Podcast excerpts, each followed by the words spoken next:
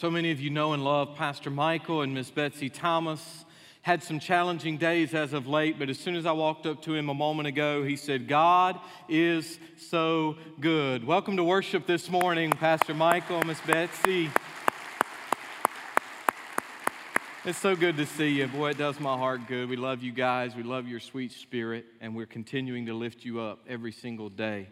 God bless you guys. Let's take our Bibles, church, and turn to 1 John chapter 2. We continue on this journey of blessed assurance, talking about the light, the love of God, and life with Christ. And uh, today, I think that you'll see why we're calling this blessed assurance. I have a number of messages sort of like what we're going to have today with we can know that we know that we know.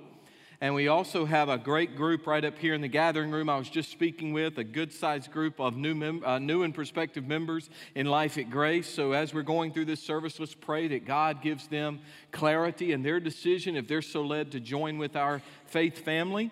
We're going to learn 1 John chapter 2 verse 3 together. The last few weeks we learned 1 John 1 9. If we confess our sins, he's faithful and just to forgive us of our sins and to cleanse us from all unrighteousness. Today we're going to start learning this new verse together. So would you join me in saying 1 John 2 3? You ready?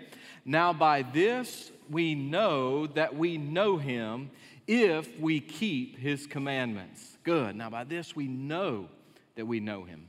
We know that we know him if we keep his commandments. So the question on the day then is how will I know? How will I know? Y'all probably heard that before. Some of you teenagers have heard me talk about this several years ago, actually, our first summer here. Uh, our first two sermons in First John, we're talking about a journey of joy with the real Jesus. Then the last two weeks, we talked about how we walk in the light. We said there were some fallacies to avoid and some truths to embrace.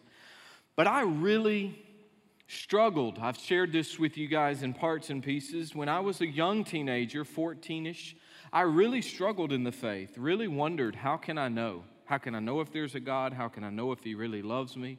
How will I know if I'm ever going to go to heaven? How, how am I ever going to get assurance in my own heart? I mean, I know that I still make mistakes, I do stupid things, I say bad things. How can I know? And so I was inspired then and now by two things. Music has always been a big inspiration to me, and the Word of God as I began to be a student of the Bible, because I wasn't a student for many years, but as I began to really be a, a disciple, a student of Scripture, I, I found inspiration. So let's go back to that great 80s theologian, Whitney Houston. Y'all ready? Y'all know Whitney, right? Some of y'all, Frank had never heard this song. Lord help. Pray for Frank. Whitney Houston came out with her debut album in uh, the mid 80s. Do y'all remember the title of her debut album? Whitney Houston. that was the title of her album. They were very creative in the 80s.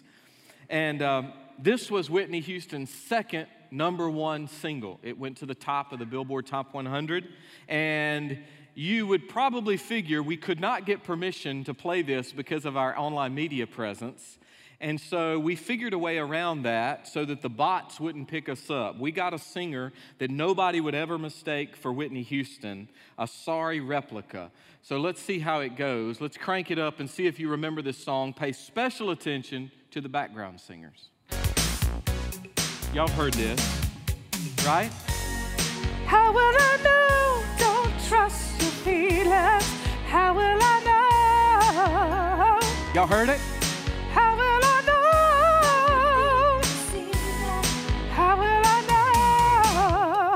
Know? The next part? How will I know if he really loves me? All right, I told you it was a sorry backup. It's as good as it gets. Leave me alone. When you sing higher than your wife, it gets a little freaky sometimes. How will I know? Did y'all catch the background singers? How will I know? Don't trust your feelings. How will I know?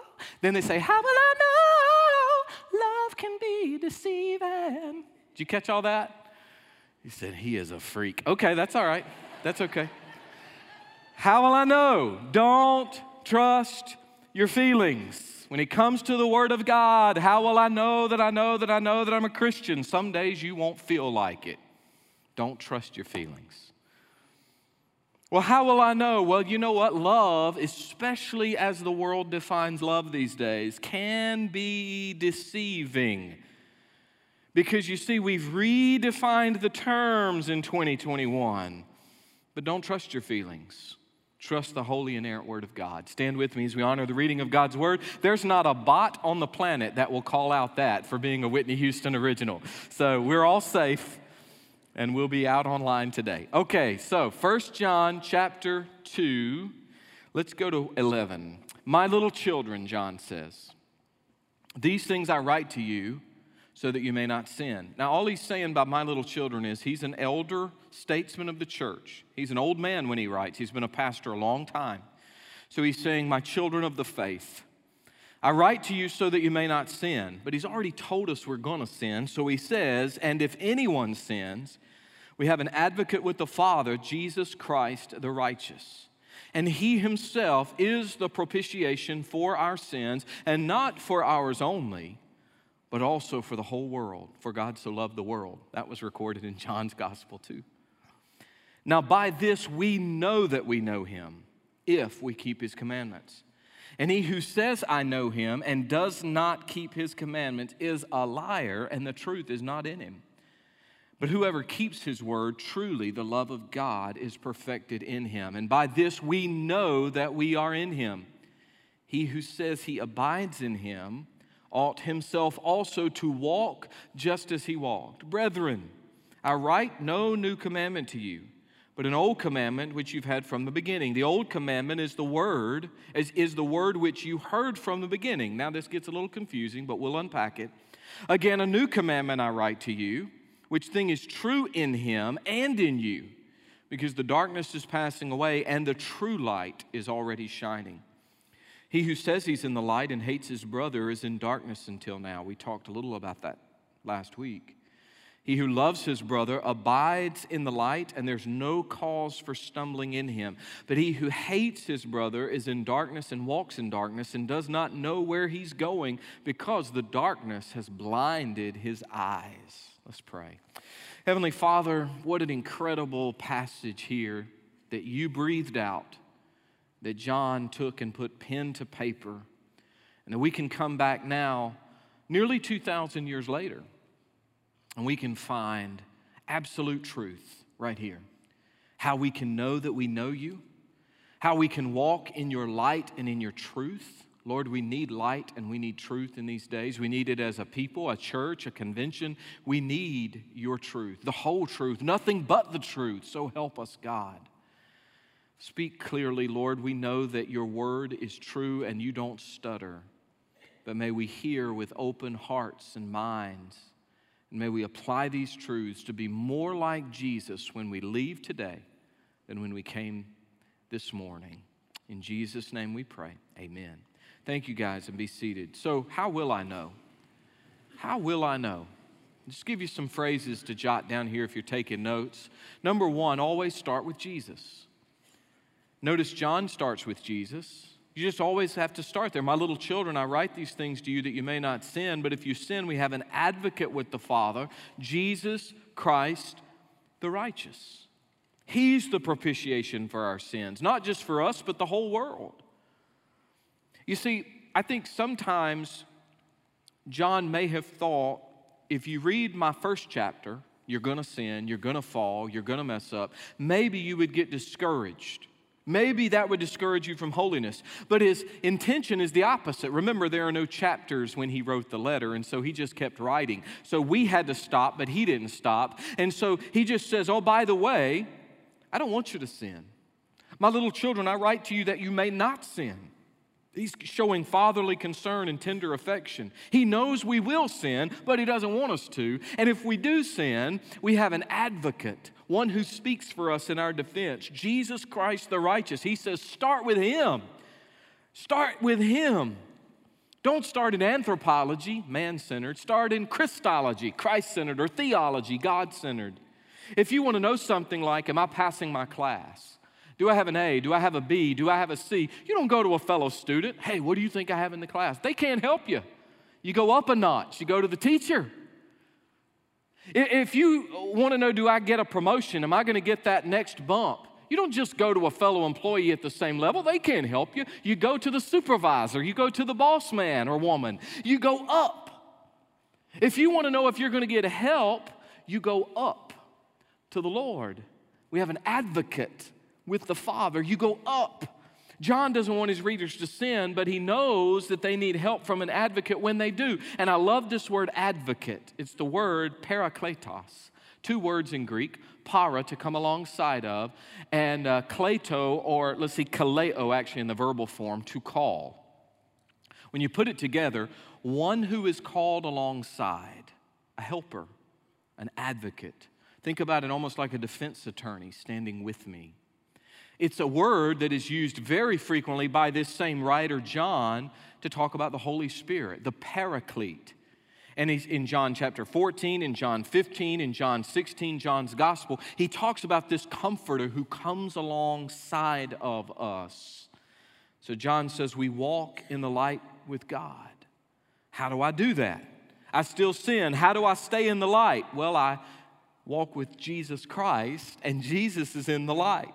He is not only in the light, he is, according to verse 2, he himself is the propitiation for our sin. Just a big fancy word. It just means he's a satisfactory, atoning sacrifice.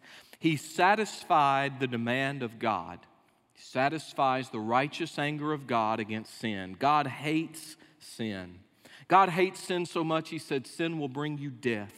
He told that to Adam and Eve way back in the garden in Genesis 2 16 and 17. He said, If you sin, you die. And so Jesus becomes our sin bearing substitute. He became sin for us so that we might become the righteousness of Christ, that we might have His perfection. He takes our sinfulness. And God is satisfied with the sacrifice of Christ. You say, wait a minute, Bobby, how do you know God is satisfied? The resurrection. The resurrection of Jesus from the dead, where it says God the Father raised Jesus the Son, the resurrection proves God said, I accept that sacrifice. Now come home. I accept what you did on their behalf. So Christ is our advocate and our atonement. He is the satisfaction of God's wrath, the propitiation that God demands. So, how will I know? Start with Jesus. How will I know? Keep his commandments. 3, 4, and 5, you say, oh man, really? I got to keep his command. Well, follow with me. Now, by this we know that we know him if we keep his commandments. You say you know him, but you don't keep his commandments, you're a liar. You say, now, Bobby, you know you can't say stuff like that in 2021. I didn't make it up. I was just reading what God called you. You don't keep the commandments of the Lord, you're a liar. The truth's not in you. But if you keep his word, notice the change keep the commandments, keep the word. I'll come back to that. If you keep the word, truly the love of God is perfected or matured in you. And by this we know that we're in Him. You see, obedience provides the ground for our assurance. Doesn't mean our salvation is earned. First John consistently argues that genuine regeneration should be outwardly evident. I'm sharing some truths from the Believer's Study Bible. They said this in that study Bible The internal work of the Spirit produces external results. If I'm a Christian, it's going to show on the outside. He says, You're going to know that you know that you know that you know. In fact, more than 30 times, two variants of the word know occur in First John. And so we know. There was a religion in the day called Gnosticism. It was sort of this um, secret, mystical enlightenment. And it was very prideful faith. And, and the thing is that you could be a Gnostic, but it had no bearing on your moral character at all, no bearing on how you lived your life. And John says, that's not right. If you're a Christian, if you're a child of God, that changes the way you walk and talk and live. Listen to the Lewis translation. Can I give you my translation? If you claim to walk with Christ but live like the devil, you're spouting more deception than a politician in an election year. I thought that was pretty good. You're crazy. It ought to make you more nervous than a cat at a dog show. See, that's my translation. If you claim all of these things with your mouth, but you don't live it, well, what's the truth? Everybody remember Ravi Zacharias, great apologist? Is his legacy forever tarnished by what he did? You better believe it is. Doesn't change the truth that he spoke, but it sure changes the way you look at the man. And the reality is, I could stand up here for years. I could give thousands of sermons, and I could talk to you, say, about my sweetheart over there, my sweet Cindy.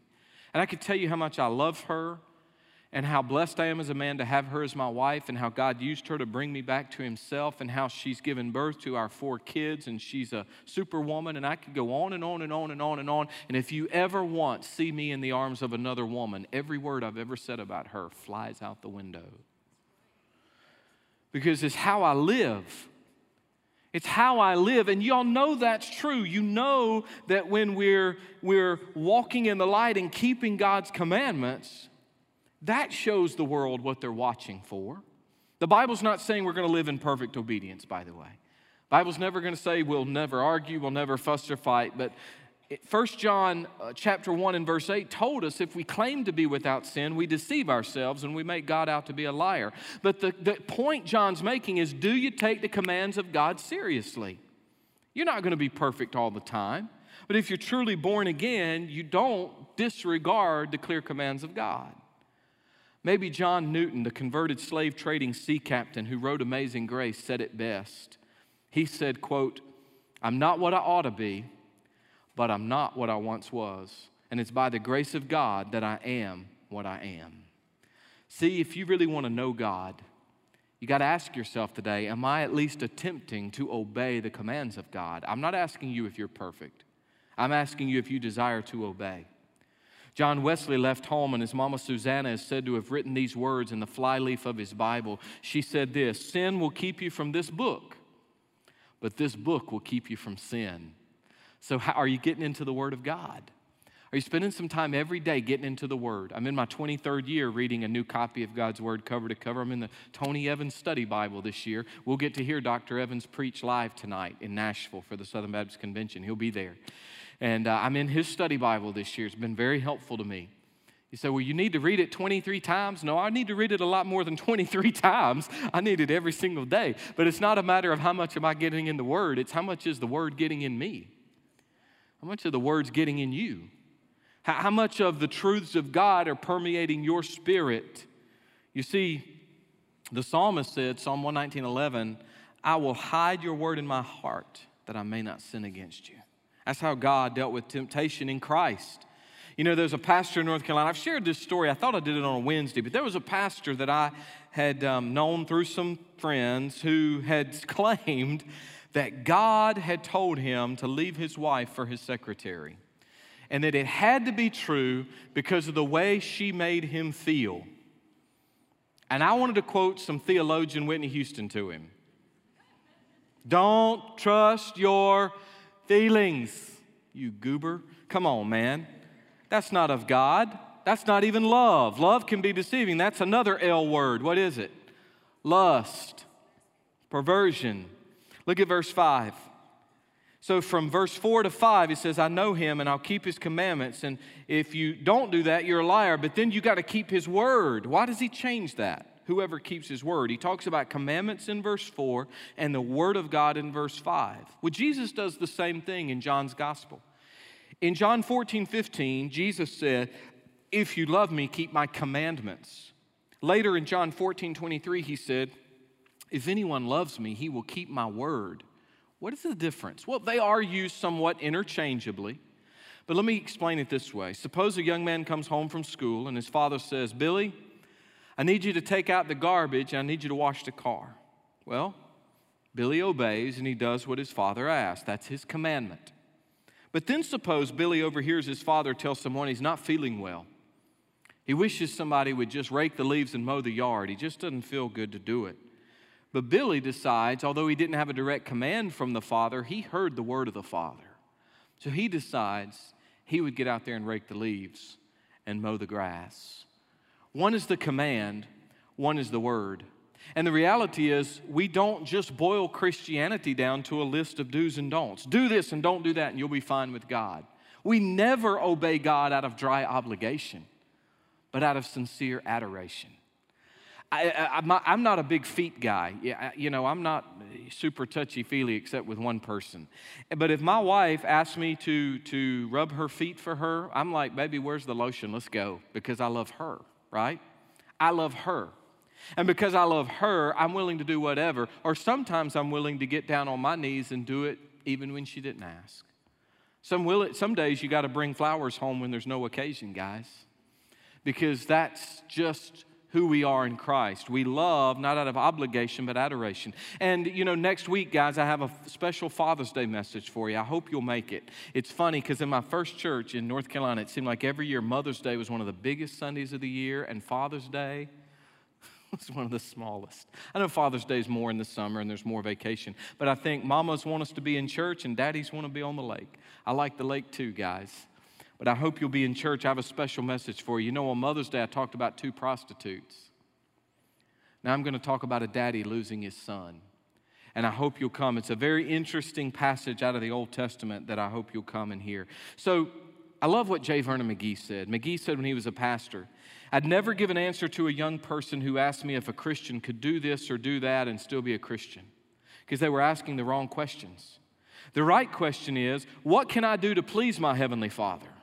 You see, a genuine child of God wants to please Him, not just live right on the margin of the Christian life. Have you ever wondered, can I do this? Can I do that? When you're asking the question, you pretty much know the answer, don't you? If you have to ask, you think I can do this, you probably ought not to do it because you already know. Don't live in a way that you're right on the margin of the Christian life. Let God's light shine brightly through you. Start with Jesus, keep his commandments, live like him. That's what the Bible says. Number three, live like him. Verse six, he who says he abides in him ought himself ought to walk just as he walked. The old bracelets were WWJD. What did that stand for? What would Jesus do? The problem with what would Jesus do is we didn't WDJD. We got to know what did Jesus do. We got a WDJD before we WWJD. I hope that said that right. We got to know what Jesus did do before we know what he would do. And he says, walk like Jesus. Abide in Him. It's one of John's favorite words. Abide, remain, stay connected to Christ. You will display the fruit of the Spirit when you stay connected. You will know people by their fruit. You say, wait a minute, Pastor. The Bible says, judge not, lest ye be judged. Matthew chapter 7. Yes, you are right, dear friend. And in the very same chapter, Matthew chapter 7, verse 16, the Bible says, By their fruit you will know them. You don't pick grapes from thorn bushes or figs from thistles. So you look at their fruit and it will show you their root. That's what the Bible says. And we're not to go around judging other people. Their fruit may look different than yours, but there still should be fruit. And if we really walk in the light with God, our behavior becomes more like the Lord Jesus.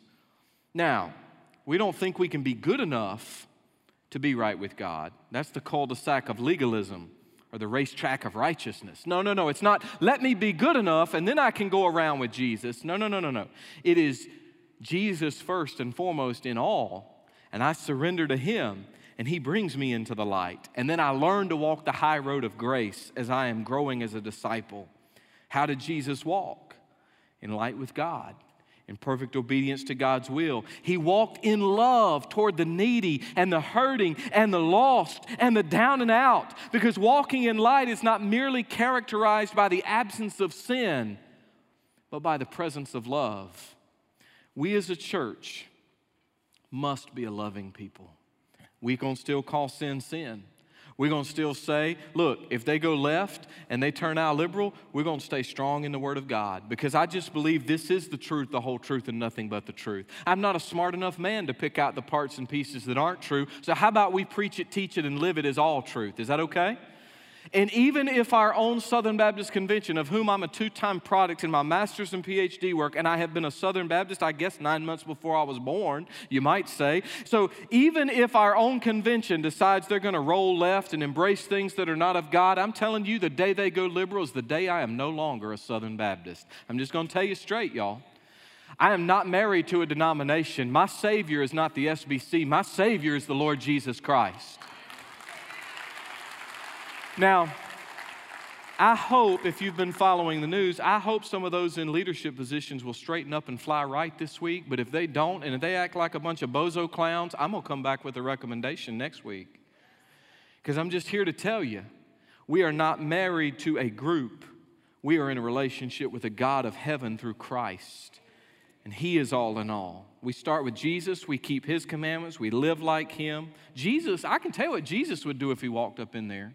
If they started acting crazy, I know what He'd do. He'd shake the dust off of His feet and He would move on. And He would say, These people have left me. So we love one another. I don't mean by the world standards, I mean by God's standards. What does it look like to love one another? He says it this way Brethren, verse 7 I write no new commandment to you, but an old commandment which you've had from the beginning. The old commandment is the word which you heard. Now he's going to say, But there is a new part of this commandment. This new commandment I write, which thing is true in him and in you. So now you've seen it manifest in Christ and in you as Christ followers. Because the darkness is passing away and the true light is already shining. What is this commandment? Well, you can't walk in the light and hate your brother. You can't do that.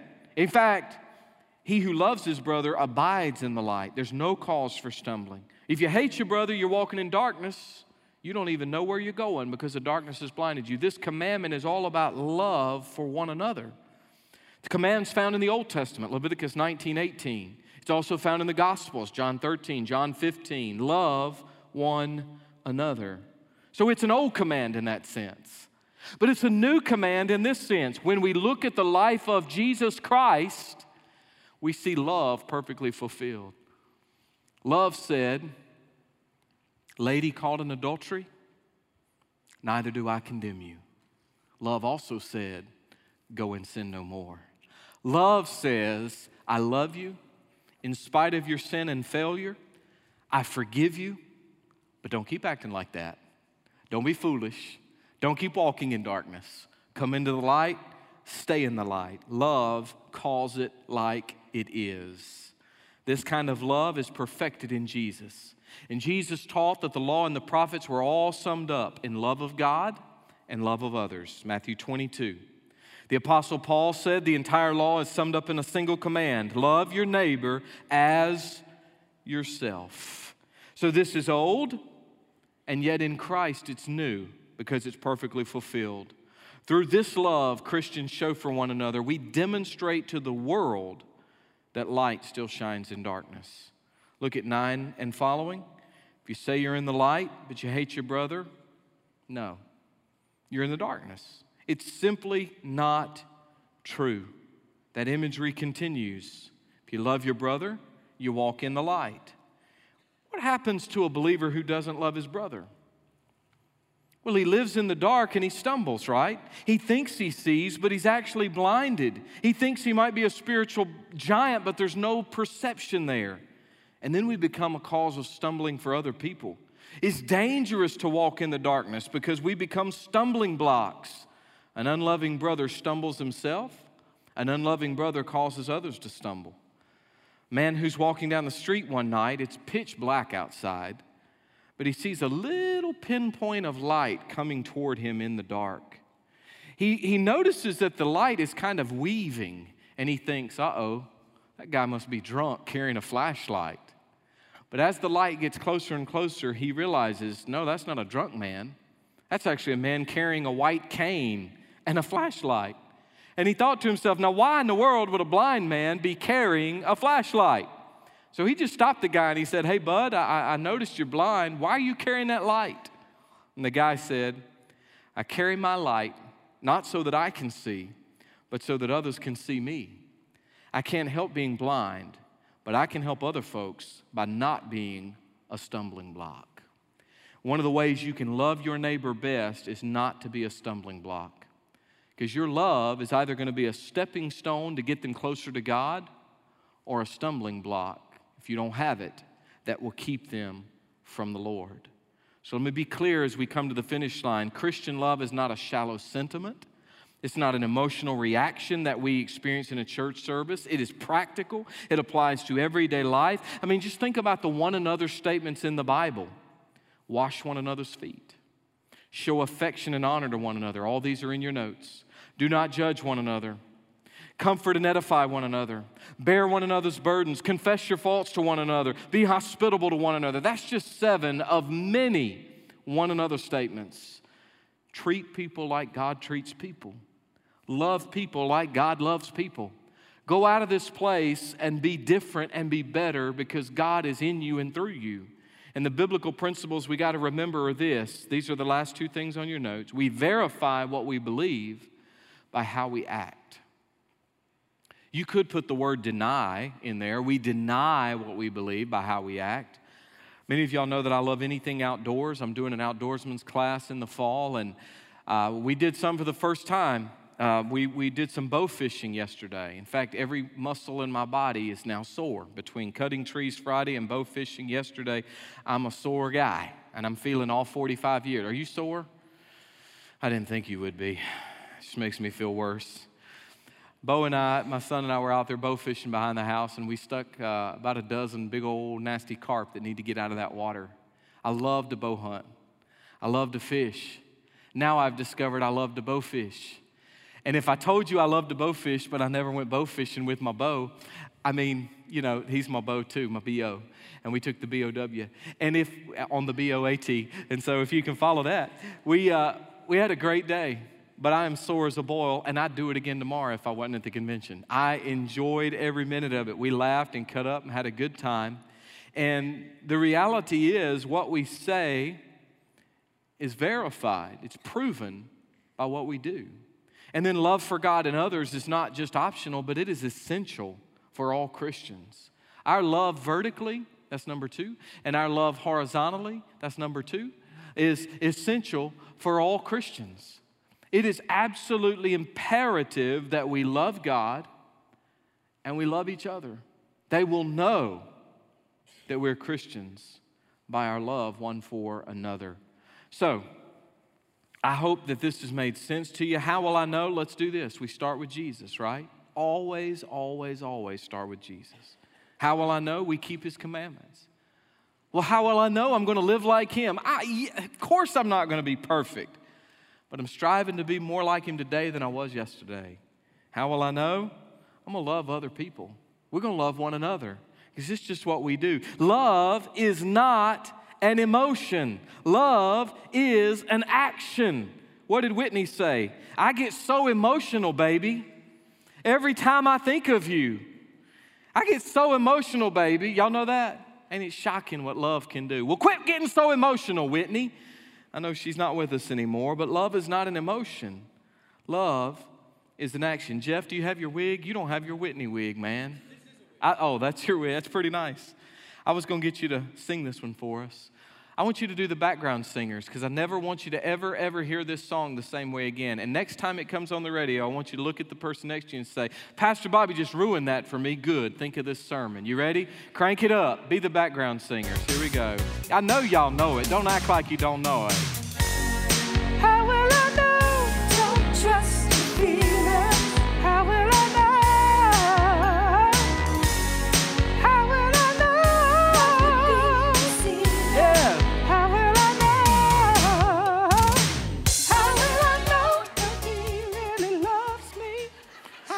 I did not move my feet. That was not dancing. Is it just me, or does he sound more like Prince than Whitney Houston? There's a little prince in there. Stand with me as we go to the Lord. I want you guys to remember that this is not about your feelings, it's about the clear word of God.